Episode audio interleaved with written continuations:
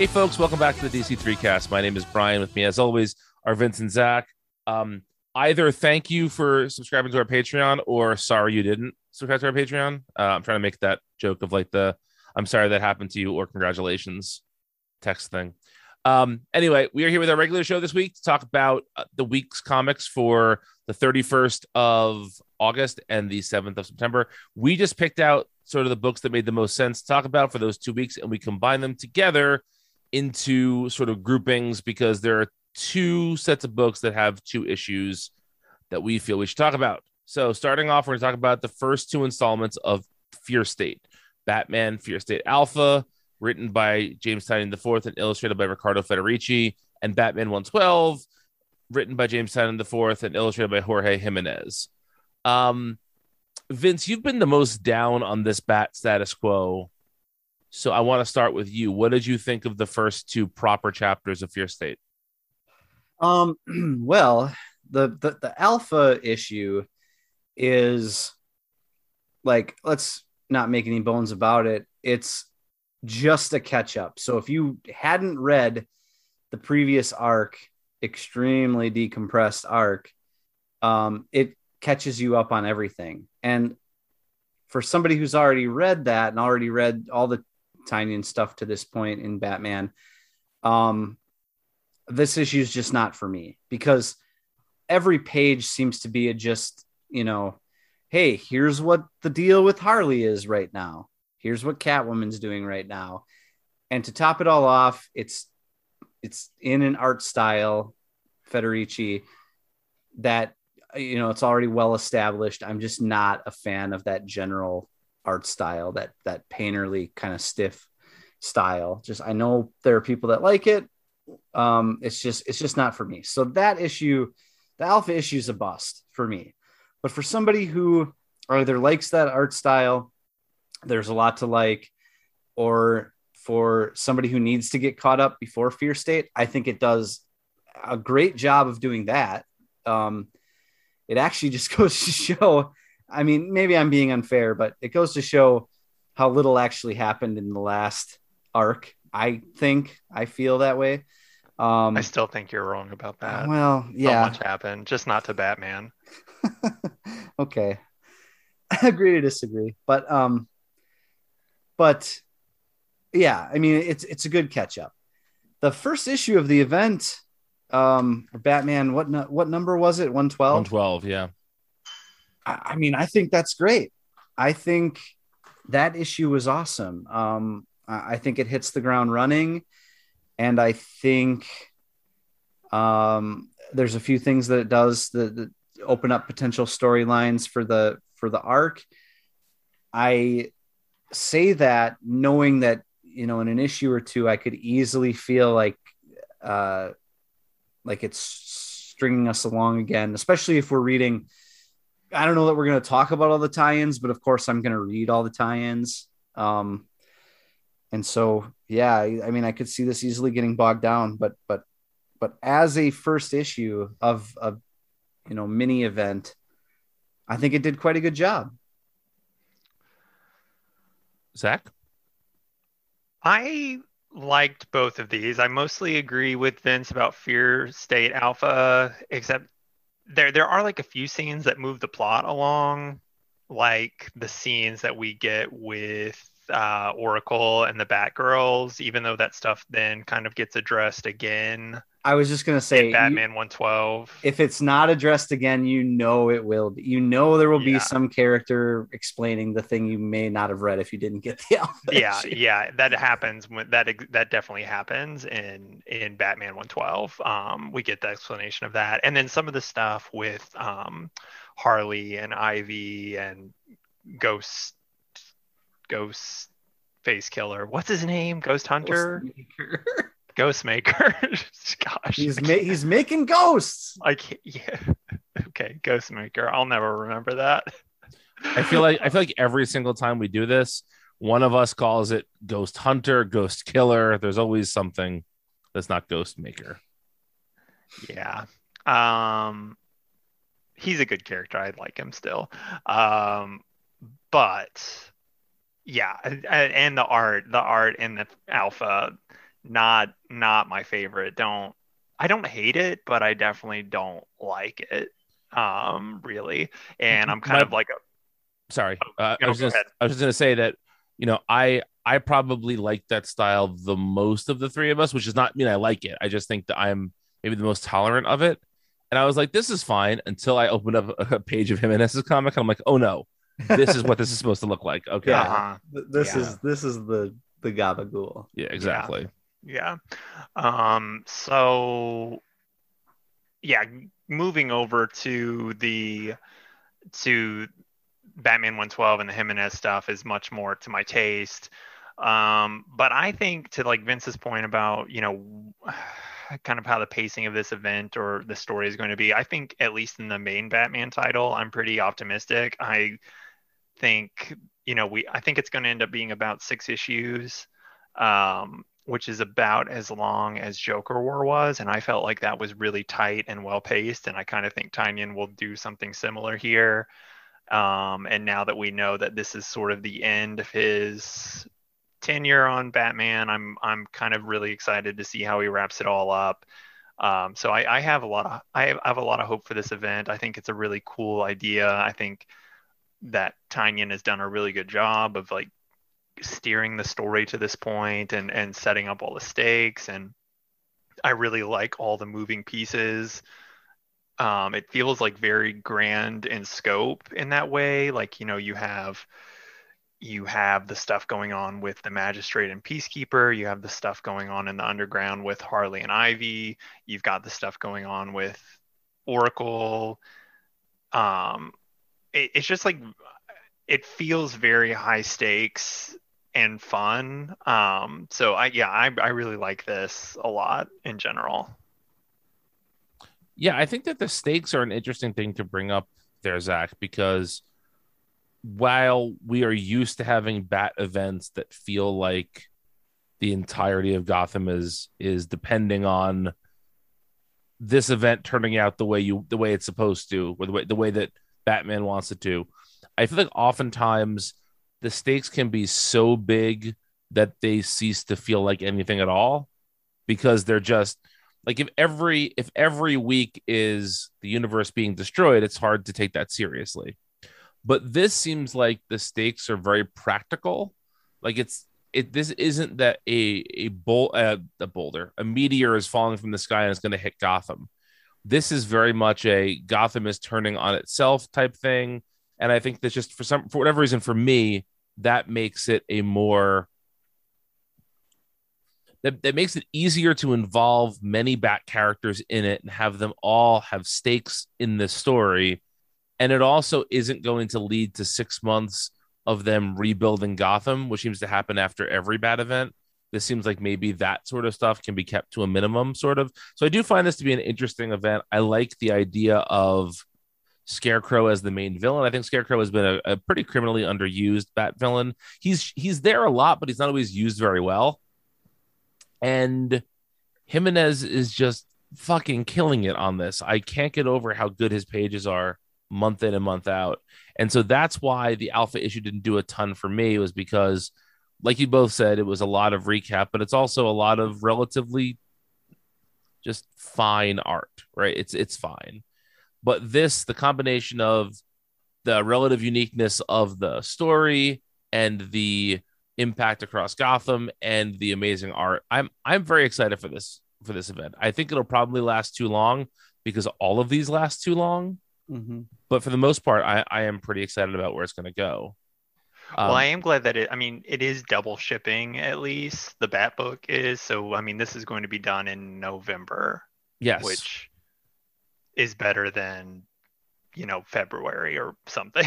yes, we can thank Tynion quitting for uh yeah. for this being nice and short. Um, is there any is there any of the bat titles that are involved with this that you're particularly interested to like see how it affects? I'm mostly excited or interested in Harley and Catwoman because it seems like those will play pretty heavily into the Ivy storyline.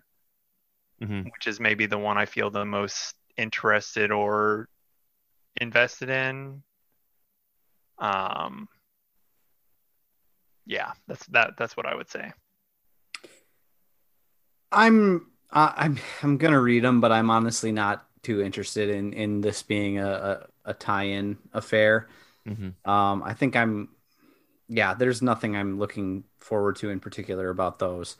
The the storyline that I'm most interested in that has the most potential to be either extremely cool or be really lame and predictable and and and blow up in the story's face is this uh, takeover of Babs's uh, transmission system, the Oracle system.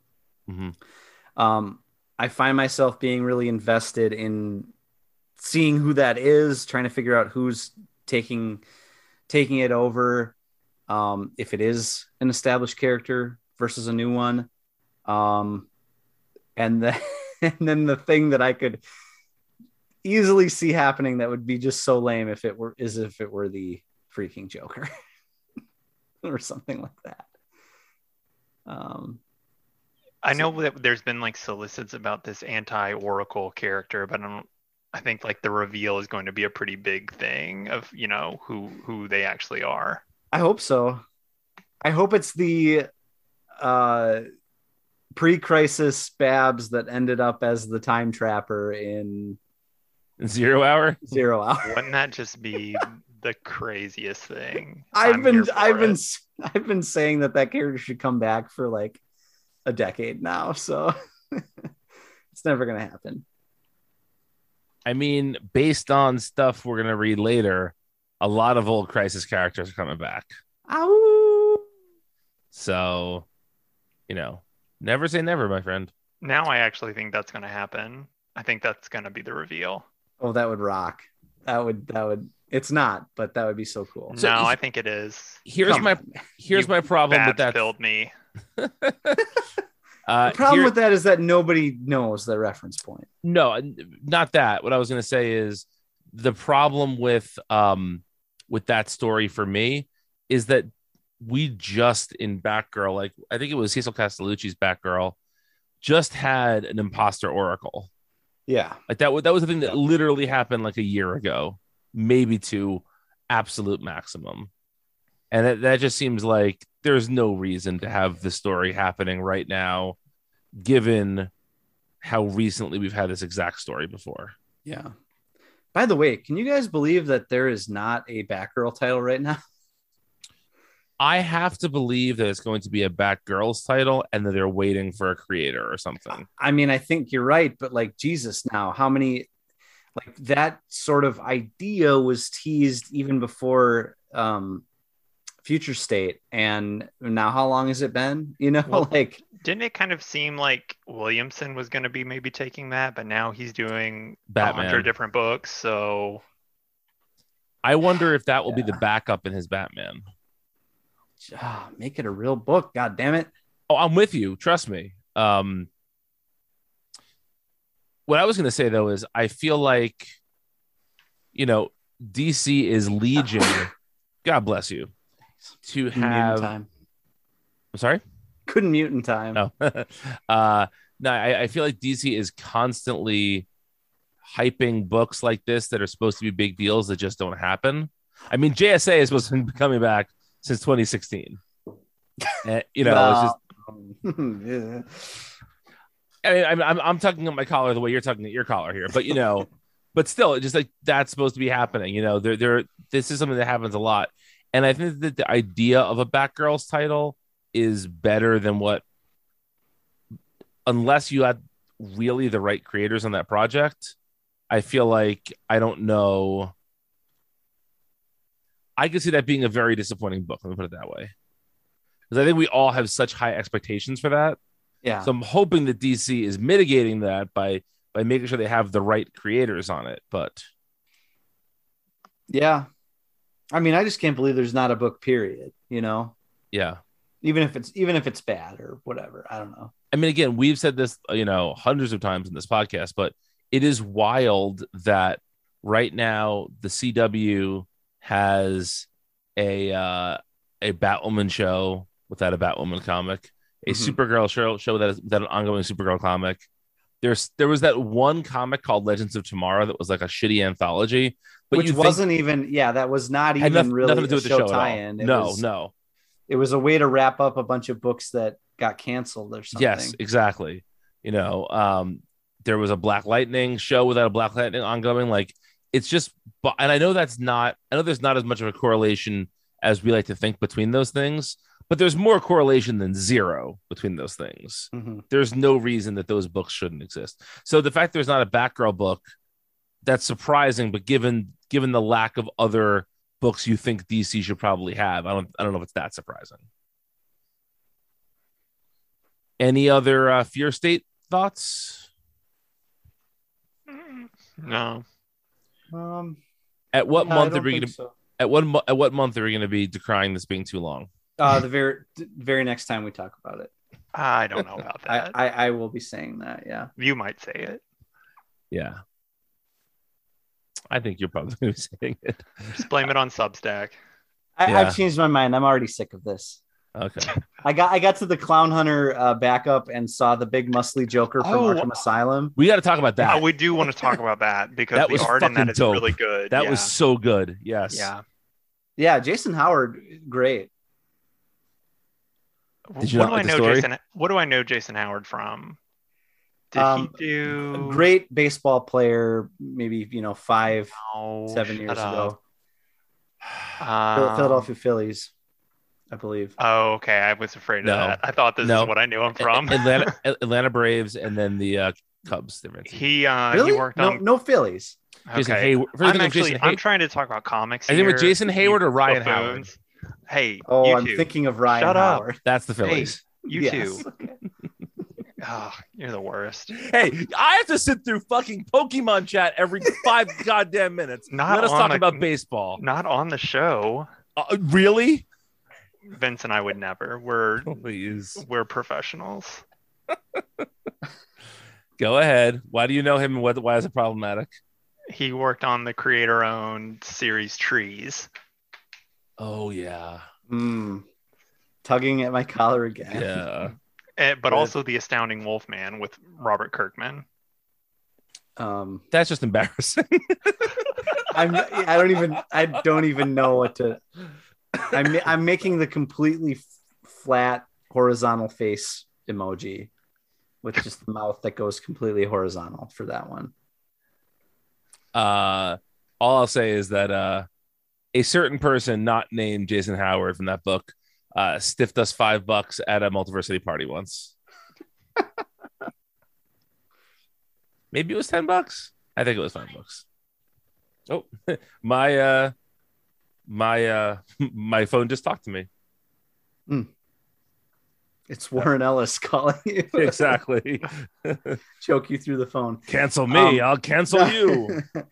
No, the the art was great in the backup. The story was fine. I mean, not not not good or bad. I just I guess I don't I don't know. I don't mind Clown Hunter. I just don't think this story did too much with him. Well, it was And very also- short. It, it was like It's really short. Yeah. Yeah. And also just goofy appearance of that of that video game Joker. That baned up Joker. Um which is I don't know, just weird. It's a weird reveal. Um. it's what he's I- the most afraid of. I guess. the, the one the one decision that somebody made with Clown Hunter that I'm shocked has now carried through all of these different issues is that his uh whenever he is speaking or thinking, it's all lowercase and it's in a different font than the rest of the characters. because he's from the Ultimate Universe. Okay, that's probably why. Yeah, that makes sense.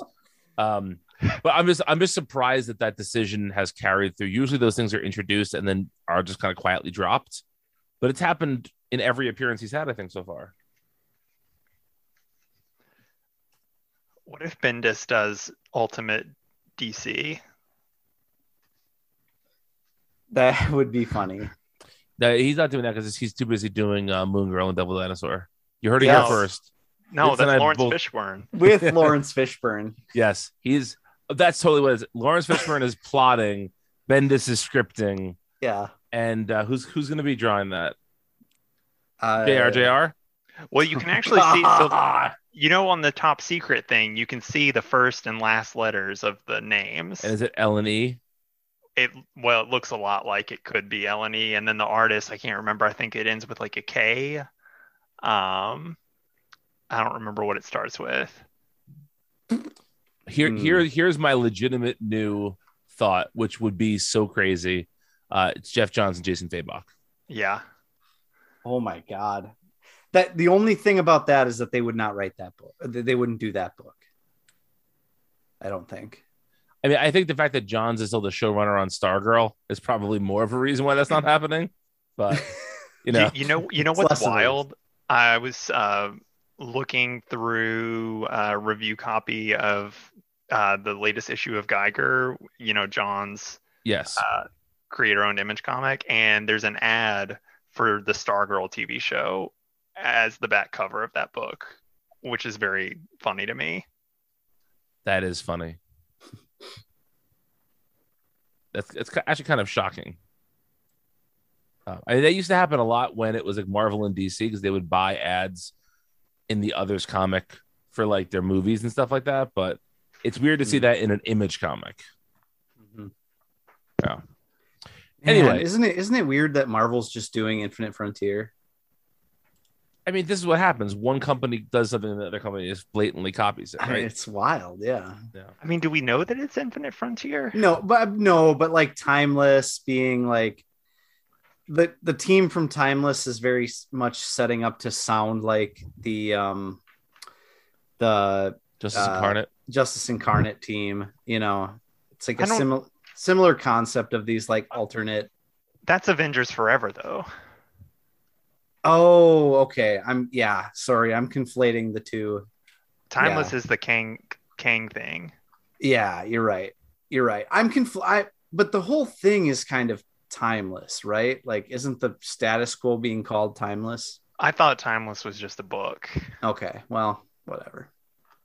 I might be wrong. I don't know. I'm I'm just basing that off of the the uh, teaser it of the teaser image, which has timeless as like a word on the timeline with all these books branching off of it. Why are we talking about this? Well, we're a Marvel podcast. I've succeeded. No. Fuck you. All right, let's get to Black Manta number one, written by um, Chuck Brown, illustrated by Valentine De Landro. Last seen doing uh, the uh, Mr. Miracle book, right? hmm And uh, yeah, I'm a huge fan of De Landro's art. I think this book looked fantastic. I think that Delandro with Marissa Louise coloring him, especially, is really, really a nice combination. There's a splash page. I think it might be actually the, the title page of the book where Black Manta is like jumping over a the side of a ship. And just the way the colors and De Landro's illustrations, it's, it's fantastic. I think this is a beautiful looking book. That's kind of where my praise for it goes away. Um, I don't think there's a ton here that's all that interesting.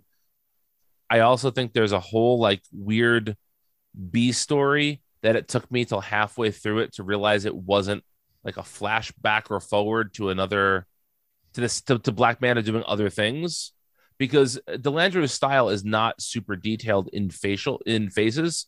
So it's kind of hard to tell like if these characters are supposed to be characters we know before, if they're new characters. There's not a lot of information given on the page. So I just felt like it wasn't, even though it looked really good in terms of the um the panel construction and all that, I don't think the storytelling was necessarily all that clear.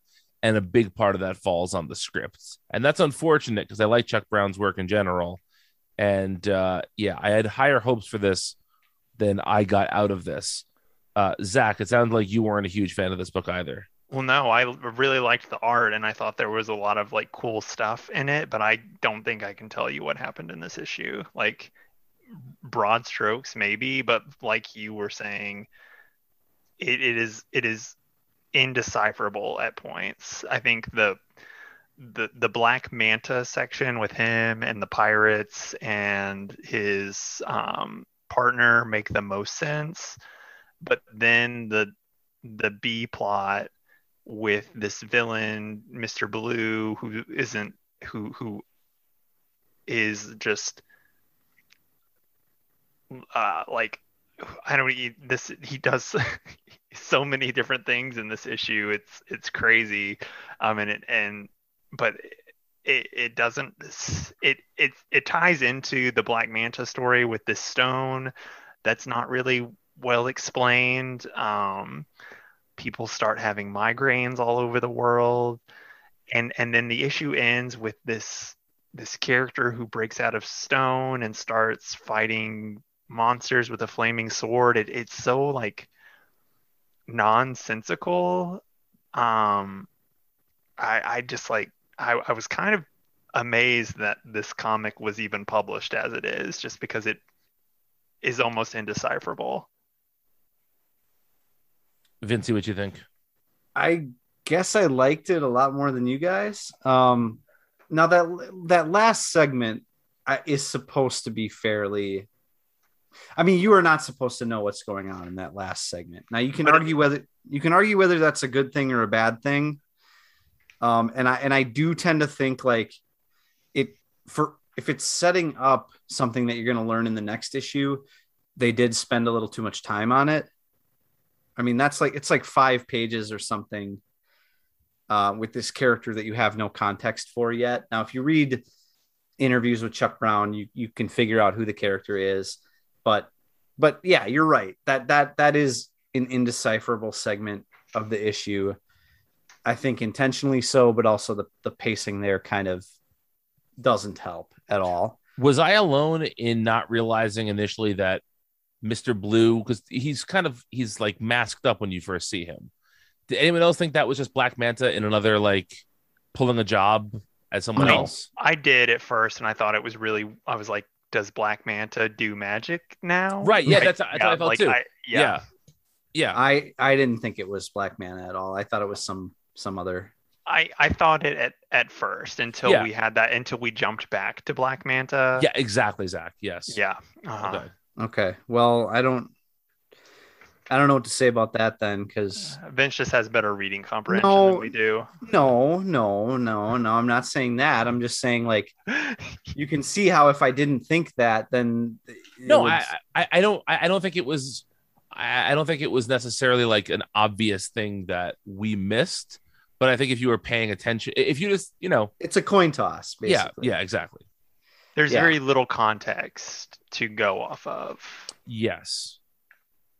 Right. I guess I just assumed it wasn't Black Manta because it was a guy in this van with like three other stooges that he was. You know, the guy. It, it just it.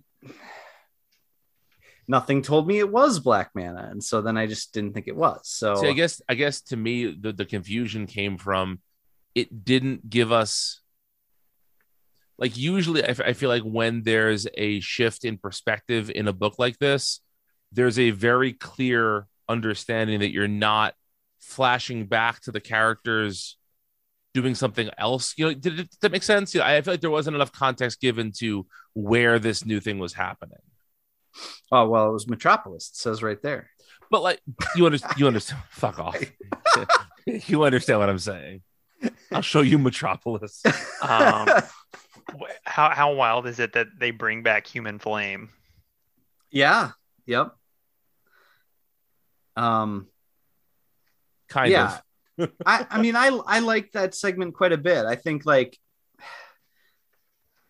in a way it's in a way it's Chuck Brown just trying to create like a an overpowered villain, right? Like Mhm. sucking up all but I but I think it's cool. It's very comic booky that he like has these stooges along for the ride and then he, he turns to him and is basically like your soul is mine now, you know. I don't know, like I it's not high art for sure. I'm not saying it's like incredible or anything, but I think I had a better time with it because just by chance I didn't have the problems um, with clarity that you guys did. Um, I certainly see what you mean. I just didn't like if, if you read them and you don't encounter those problems, you just you just accept it as what it is and you Sure. you're not confused then you know that doesn't make it good or bad but i i had a good time with it for how silly it is. I think i think it leans a little too hard on also trying to make black manta like a layered complicated villain you know? Um but i think i think anytime you write a mini series about a villain that's what you're going to get.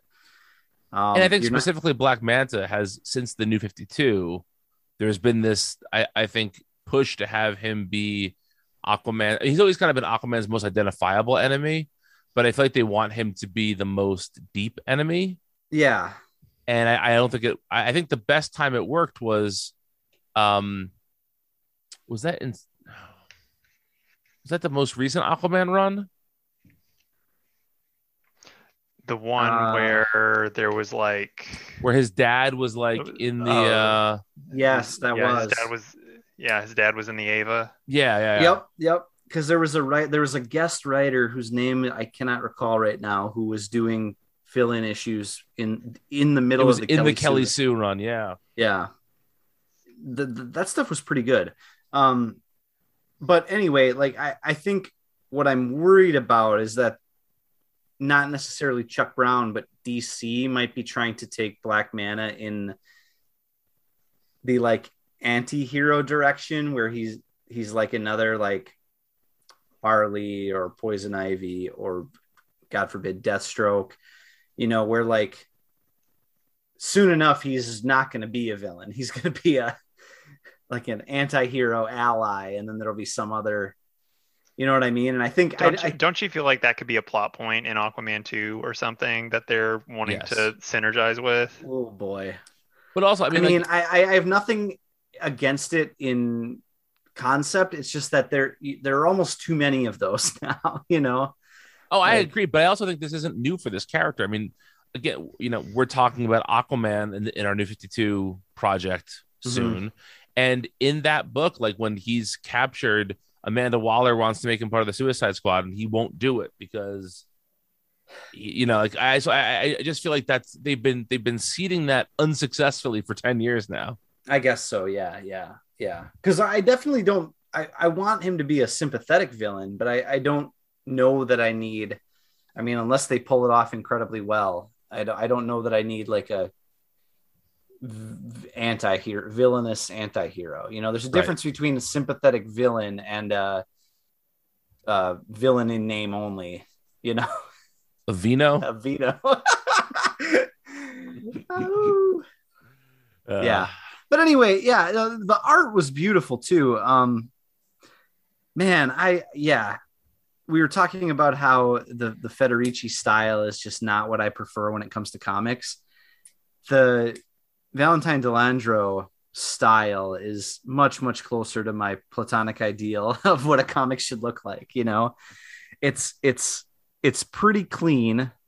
Um and you're right about the colors brian. Uh they pop and a lot of that has to do with the with the very clean art i think the that that uh marissa louise is navigating around you know? Mhm. um i think it comes together really well. Questions about the clarity of the storytelling i mean like i said it must be a coin flip because as i was reading it that stuff didn't occur to me but i guess i can see when you guys explain it why you might think certain things. And and you're right the script and the art and the way they work together aren't aren't necessarily doing you favors in that regard but you know i it didn't blow me away but i i'm i'm willing to see where this goes Who uh we can bleep it out if you want, but who who is that character supposed to be? oh i i believe that is a, a new character named torrid and i think it's like a ancient uh well obviously like a, a character okay, who's so, been like so it's not someone that I should recognize. No, no, no, no, no. It's Okay, a new okay. character. It's a new Okay. character. It's just uh, Chuck Brown has talked about them in interviews, but I don't believe they name her in this issue or really anywhere else. Um. So anyway, Oh, very relevant point though. To somebody mentioned the new Fifty Two Aquaman run, uh, Mhm. The Doctor Shin cameo. in this. yes, Yes. Doctor Shin's all over that book. Yeah, I thought that was pretty funny. Agreed. Agreed. Any other notes on Black Manta? I think I'll end up liking this. I just didn't like this first issue that much. Mhm. It felt like it needed to be. This was a rare case of an issue that I felt like should have been oversized. Like it should have been the first two issues. Ah, then I wouldn't have liked it though. Yeah, probably. As usual, I would have fallen somewhere in between you two. All right, let's take a That's what, break. that's, that's what the extra house is for. Yeah. Let's take a break. And when we return, we'll talk about uh, the Green Lantern Annual and the final two issues of Infinite Frontiers. Stay tuned. Hello, everybody. My name is Mike, And I'm Greg. and together we are Robots from Tomorrow, a twice weekly podcast appearing at multiversitycomics.com. Each week, we take some time to check out books hitting shelves on Wednesday that are worth your attention. And each month, we dissect the previous catalog. We also have long form discussions about books we've enjoyed, like Dan Clowes' Ghost World and Jack Kirby and Mike Royer's Kamandi. And if that's not enough, we also do creator interviews. Some of the talks you'll find in our archives feature Mike Mignola, Leila Del Duca, Shawn Martinbrough, Emma Beebe, and Greg Rucka. So that's a lot of content for everybody. Please subscribe to Robots from Tomorrow in iTunes or Stitcher so you never miss a thing. Robots from Tomorrow has hours of comic focused entertainment week in and week out. And now, back to your show. And we are back with a discussion of the oft delayed, but finally here Green Lantern Annual number one, written by Ryan Cady, illustrated by Sami Basri and Tom Derenick. Zach, I want you to start us off with this one. What did you think of this Jessica Cruz becoming a Sinestro Corps member story? I liked this a lot. I would be fine if we never saw Hal Jordan again. He sucks. He was unbearable in this issue, both um, in his dialogue and the way he was drawn. Um, the the Tom the, the Tom Derenick pages here, and I like Derenick typically, but they don't hold a candle to the Sami Basri stuff. the Basri stuff is very nice. Um, yeah, Great this, success. this this is very cool. This is a this is a really good status quo change for Jess, and the, the way that it's played is is just really good. The the stuff between her and Sinestro is very good. This is a very good Sinestro, I think. hmm Probably best Sinestro we've gotten in a while. Um, I want an ongoing of just this. Yeah, Can we get like a Yellow Lanterns book? what's crazy to me is that we had a uh, Red Lantern book Yeah, yeah. for 40 issues or so. It was 40 issues, yeah. Plus Uh, all the extras. And I want to say the Sinestro book lasted like nine issues, maybe. No, it was longer than that, I think, but Was not it? not much longer. Um, actually, no, I think it was quite a bit longer. Let me check. Uh, but still, like you, you would know. the fact that there hasn't been a Sinestro Corps ongoing is kind of crazy. Sinestro ran for, uh, yeah, 23 issues. Fuck you, really? Yeah, Wait, we're gonna have to cover that at some point. oh god damn it no um yeah wow wow i i did not think it ran that long yeah, it did. It it most assuredly did. It it went up to it went longer than some of the other books. It like because you know most of the books ended at Godhead, or yeah, actually all of the books except for Green Lantern and Sinestro ended at Godhead. Um, Sinestro went all the way to the end of the New Fifty Two, I believe. wow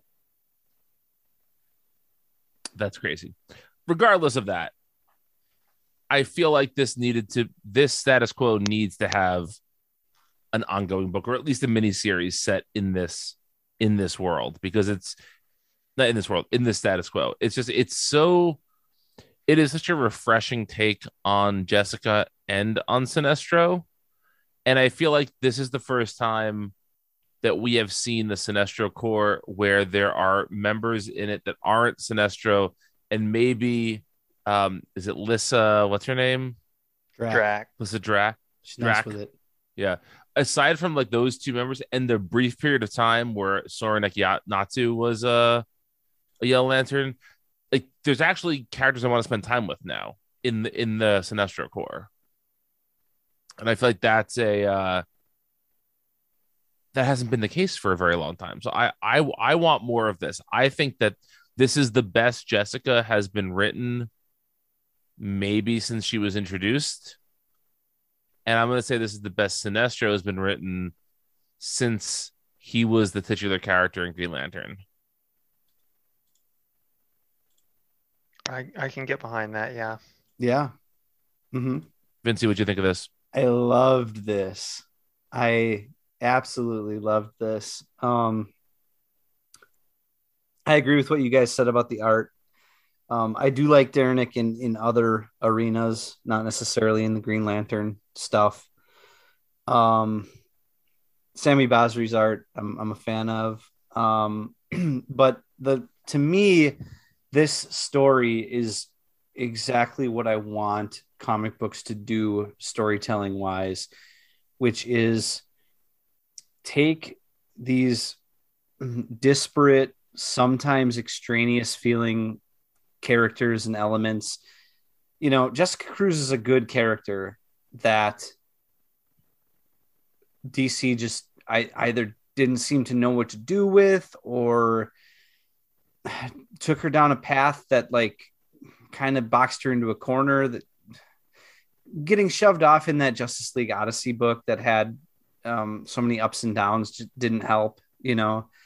Um, but I think when you take these elements that seem extra or extraneous and turn them on their heads or give them a twist, find some new avenue for the character to go down. It's what I've been talking about with Tim Drake, right? Like, if Tim has been lost in the shuffle, then, you know, aside from all the other reasons that it's good to have a bisexual Robin, right? It also gets Tim out of the potentially out of the doldrums of just being another Robin they can't really find an identity for, right? Sure. Um, same thing here. By making Jess a Sinestro Corps member, all of a sudden you have this like push and pull where you can play with the characterization and you can make Hal like a I love that character bit where like, you know, Hal's always been a rebellious one. And so he's got to be like the the the firm upstanding member of the Green Lantern Corps who says, you know, this isn't a good idea, but then like also on the sly he's like I'm in your corner, but I'm going to be watching you, but but but look, I get it, you know, like all of that stuff. Zach, you're right. Like Hal is a huge asshole in this, but that is the that's the role Hal should be playing now. I think Hal should be like the the square dean of the college or something. You know, the, Hal should be the one where it's like he's always going uh uh uh god damn it mcgarnagle i want your badge i want your badge on my desk tonight you know or whatever Yeah, like you make such a, you make a really good point.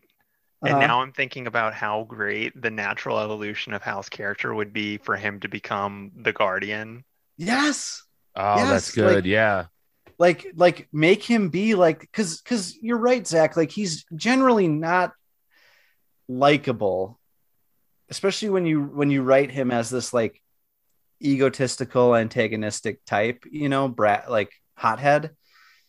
But if you also made him like antagonistic to the younger characters almost hypocritical because he used to do stuff like this himself right like back in Johns' Green Lantern run, he would have been the first one to like take a yellow ring and, and been like, well, I'm, I'm I need to get the upper hand on Sinestro, so I'm joining the Sinestro. Well, he he know? did take a yellow ring in the in War of the Green Lanterns. yeah, yeah, yep, true. So you know, it's I think it's a good role for him, and I think you're right. Like again, character push and pull here with Sinestro. Like we know Sinestro to be a bad guy, and yet he's giving Jess a compelling reason to maybe be part of the Sinestro Corps.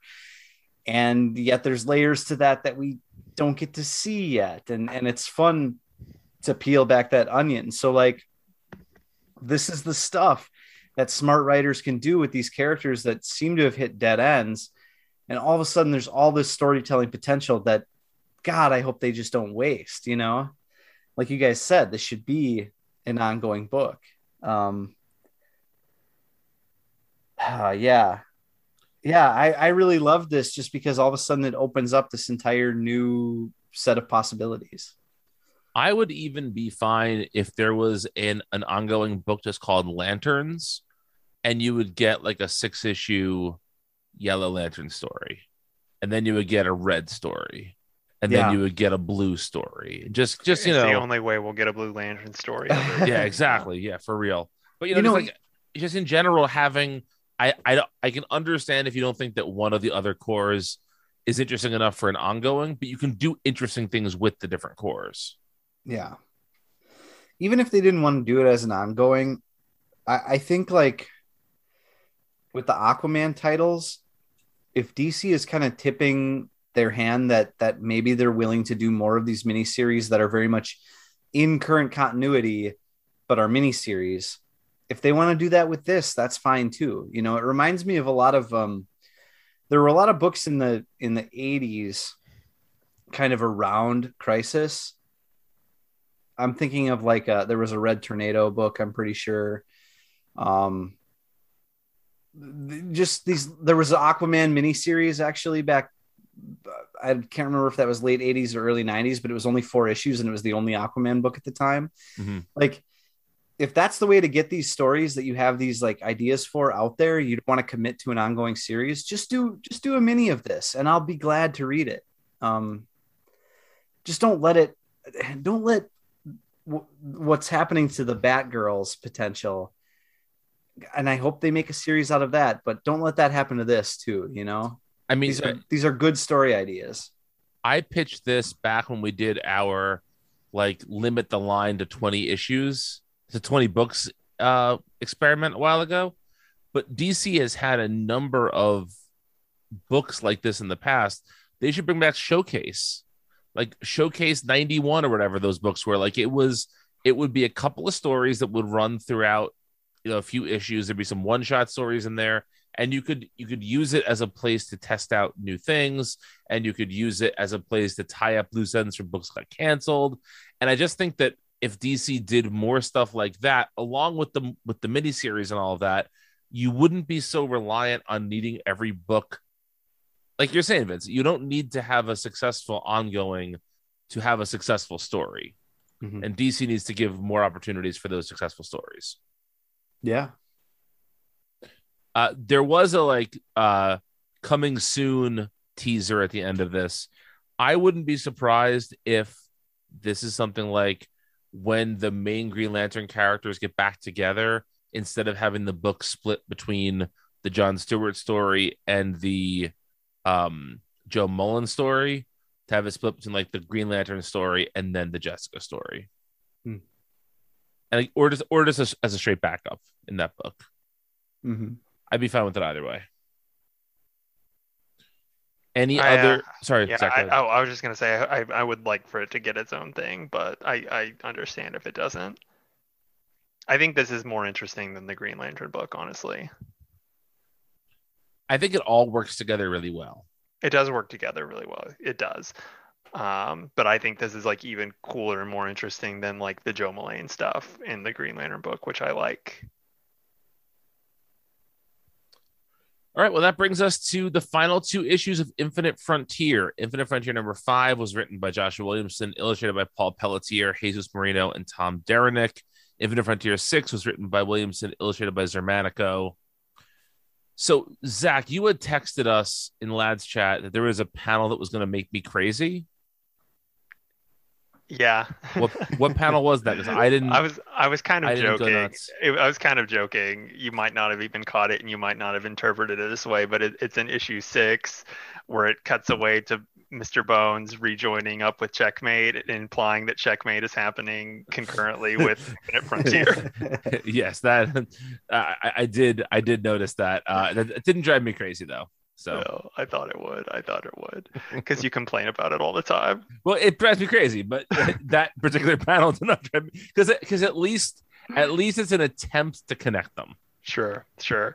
Yeah. So I was most I was mostly joking um, about a thing that you that you complain about a lot. Um, so you can mostly ignore that. I think, by the way, I've complained about it twice. Just, just saying. which is you you've complained about it every time we talk about checkmate, which is three times. Just twice. Is it just twice? I don't know. I believe so. Yeah, doesn't matter. Um, so I I was lopping this shit up with a spoon. There is so much in here that is just the best. Um, this is this is why I read DC Comics for these big stories that touch on the multiverse and bring back characters from crises in the past. All of this stuff is exactly my shit. What did you guys think of this? Yeah, I think you know we've been saying about like how many different elements, or I've been saying how many different strange elements Williamson is pulling together, and yet not a lot of surprises are happening issue to issue. I think that's still true about issue number five, but issue six was was full of good stuff, full of full of good moments of surprise and good character work and and twists and teases and and yeah, it it left me with a huge smile on my face at the end. Um, issue six was much better. Um, Also- also it was all drawn Xermanico. by Xermanico. Yeah. Yeah. Um, yeah, I think this book probably could have been shorter than six issues. I say that about every book. um, but uh, this is also like another case of where I almost feel like you could read the first issue and the last issue and be mostly okay. um, there's a little bit in the middle that you need for context, but you know, the you got Xermanico book ending with issues one and six, you know, doing all of the art for that, and, and it gives it a little bit more panache, a little more prestige, you know. Um, I- issue five, I don't have a lot to say about. Issue six was nutso. Um, and I do have a little bit to say about how I think like I'm I'm a little tired of just the the need of the meta narrative to keep relitigating crises and like reevaluating them and recontextualizing them as a means of like making up for like bullshit story decisions over the years, you know, and like cleaning up everything. I think that part of me is like, this is a story that never needed to be or should be told. But then on the other hand, I'm like, oh, but it's actually very cool, you know. Yeah. Um, so we can we can go off on that. Well, that's exactly it, Zach, because like, right, Infinite Frontier is supposed to take us to this point where, okay, every, everybody's back, everything's happened, we're good now. And then a certain somebody shows up and is going to take that to an even further extreme, right? hmm And in a way, like there's a hint that that could be meta commentary about going too far in the other direction. But there's no guarantee that that's what Williamson actually means. And and what I mean by that is so that the reveal is pariah um, is at the end of the sixth issue, right? And he's going around talking about you know we're going to stop apologizing for the past and we're all going to be happy no matter what. And it seems like he's creating distinct earths for every character to live out their perfect histories or perfect continuities. It's a black And- mercy flower.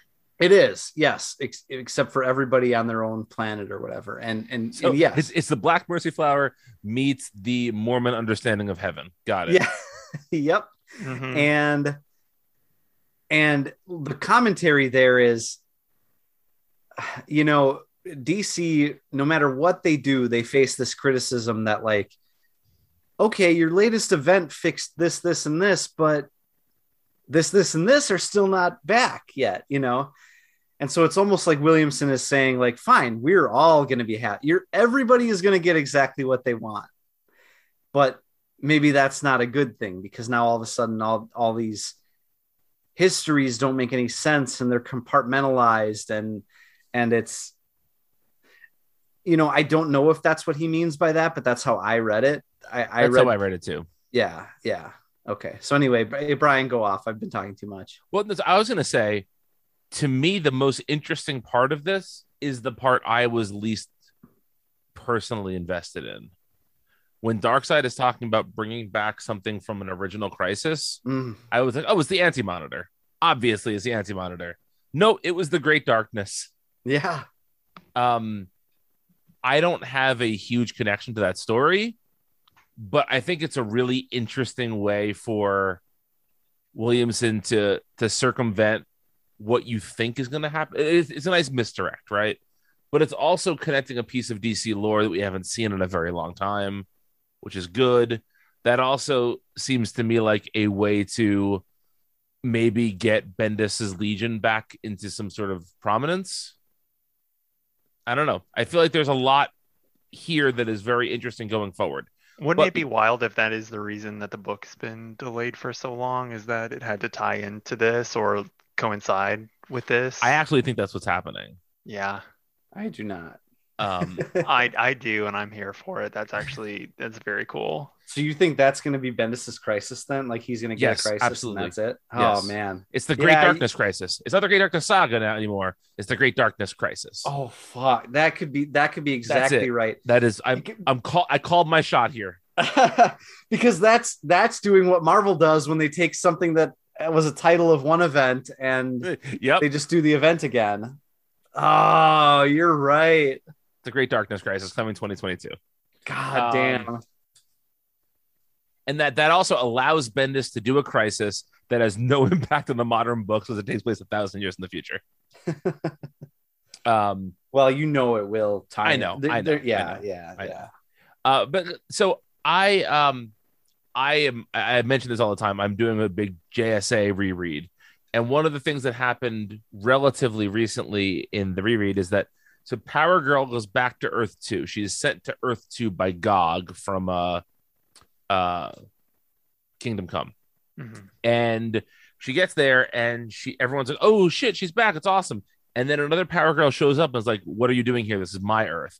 And and it, the reason behind it is that power girl is from the multiverse that was wiped out by crisis on infinite earths Mhm. and there's a new multiverse but it's not a restoration of the old multiverse it's a new multiverse so in this co- in infinite frontier 6 barry allen goes to the dead multiverse multiverse dash 2 is how it's how it's um Yeah. indicated which is a hilarious Which- way to do I that love but that. Yeah. yeah but like i i thought that that's a that's a concept i have not seen explored anywhere that that would still be that there would even still be remnants of that right so again i think that's that's williamson plucking an interesting idea out of out of dc's history like the great darkness like pariah and putting it all together the other thing i do want to say here is that there's a lot of this that feels like crisis on infinite earths in superficial ways, specifically like the JSA that is uh, put together here with Atom Smasher and Wildcat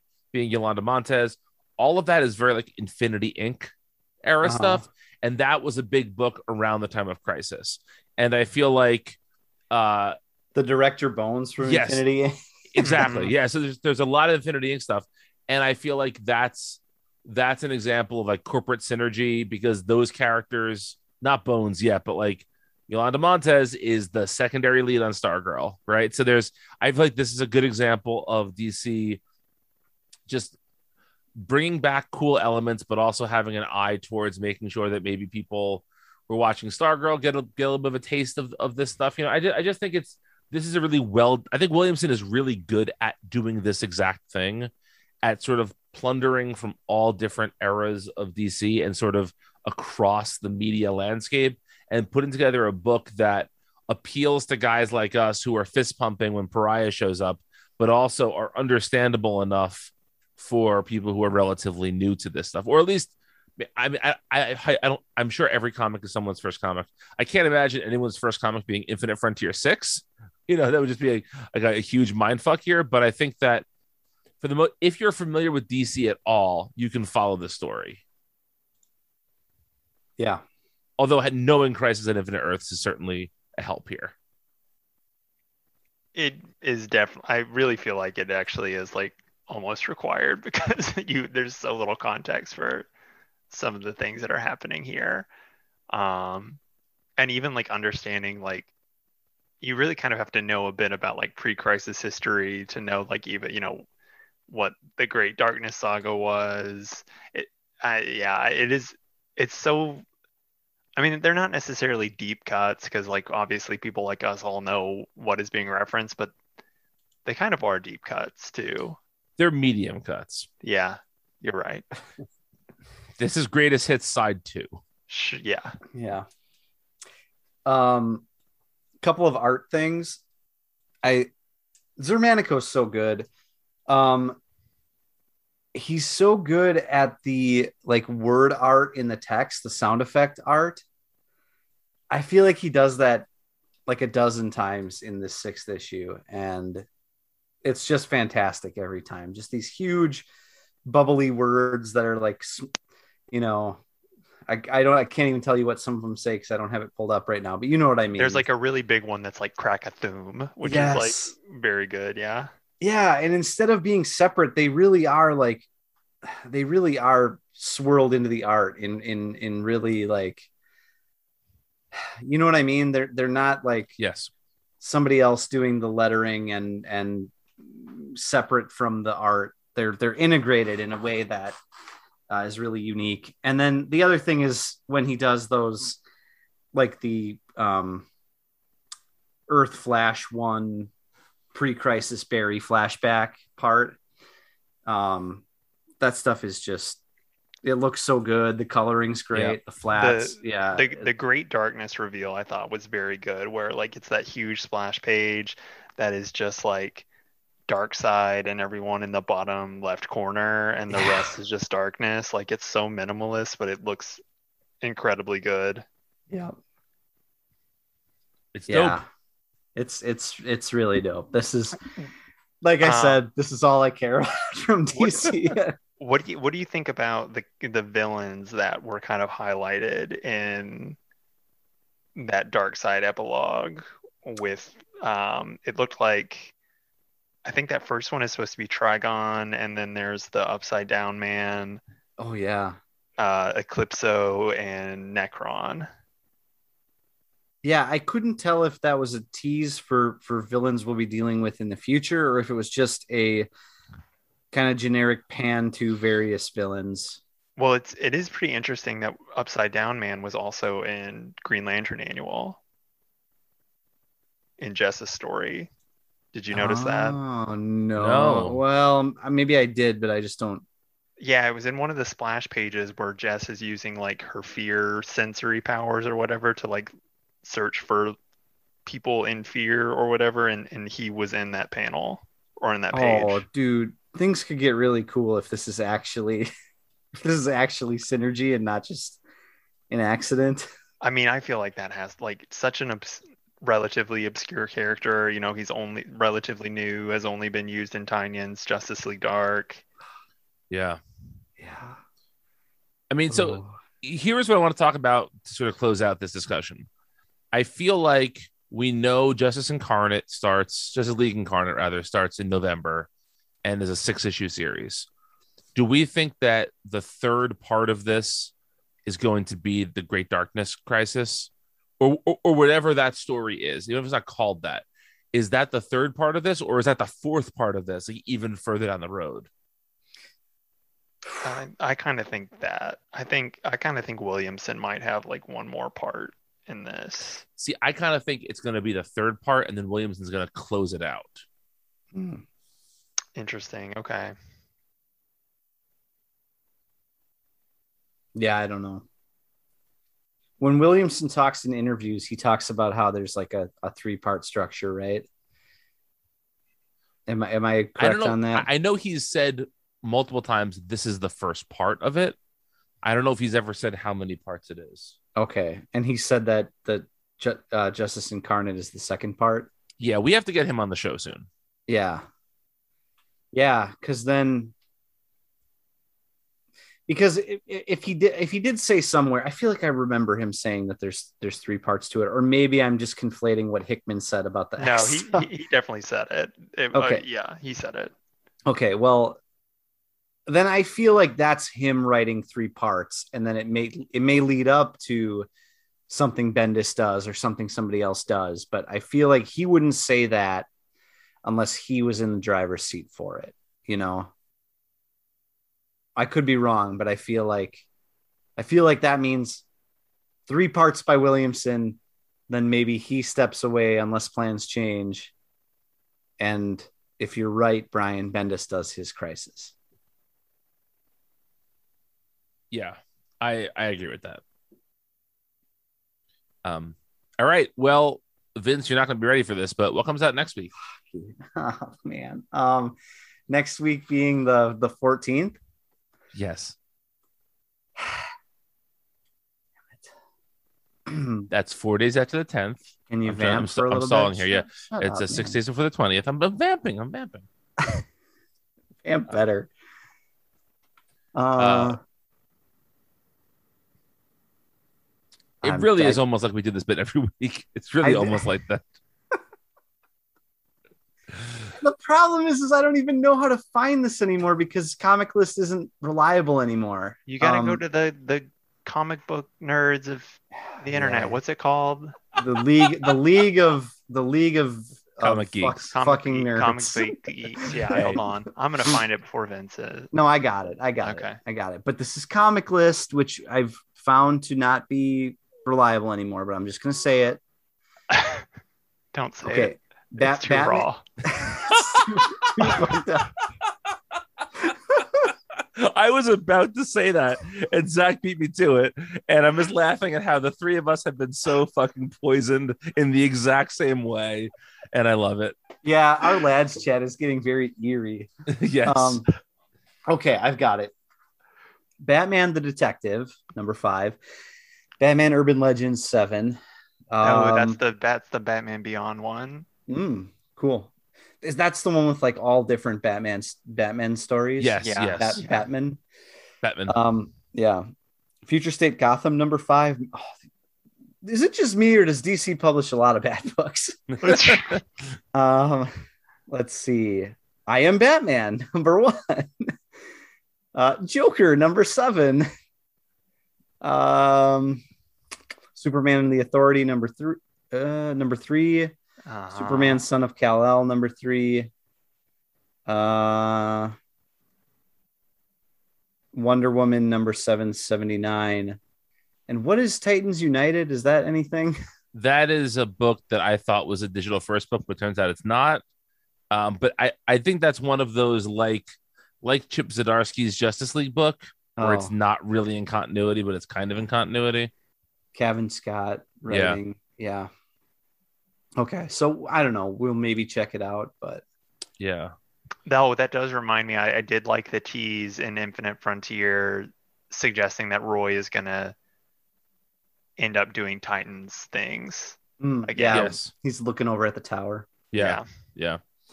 Uh, we should mention that October 16th is DC Fandom. Mm, Who's getting dome at the fandom? Every one of us. Uh, Friend, every friend of the single one of us. James Johnston. Of course. James is first in line for that. Um, you Yeah. gotta give. A lot of a people lot of people give. God damn it. Uh, anyway, you can find two thirds of us on Twitter. I am at Brian is an app. And I am at Wilker Fox. If you need to find Vince, he is um he's researching some some some classic films um of a certain vintage, and that's all I'm gonna say about that. The one that started it all. Good night.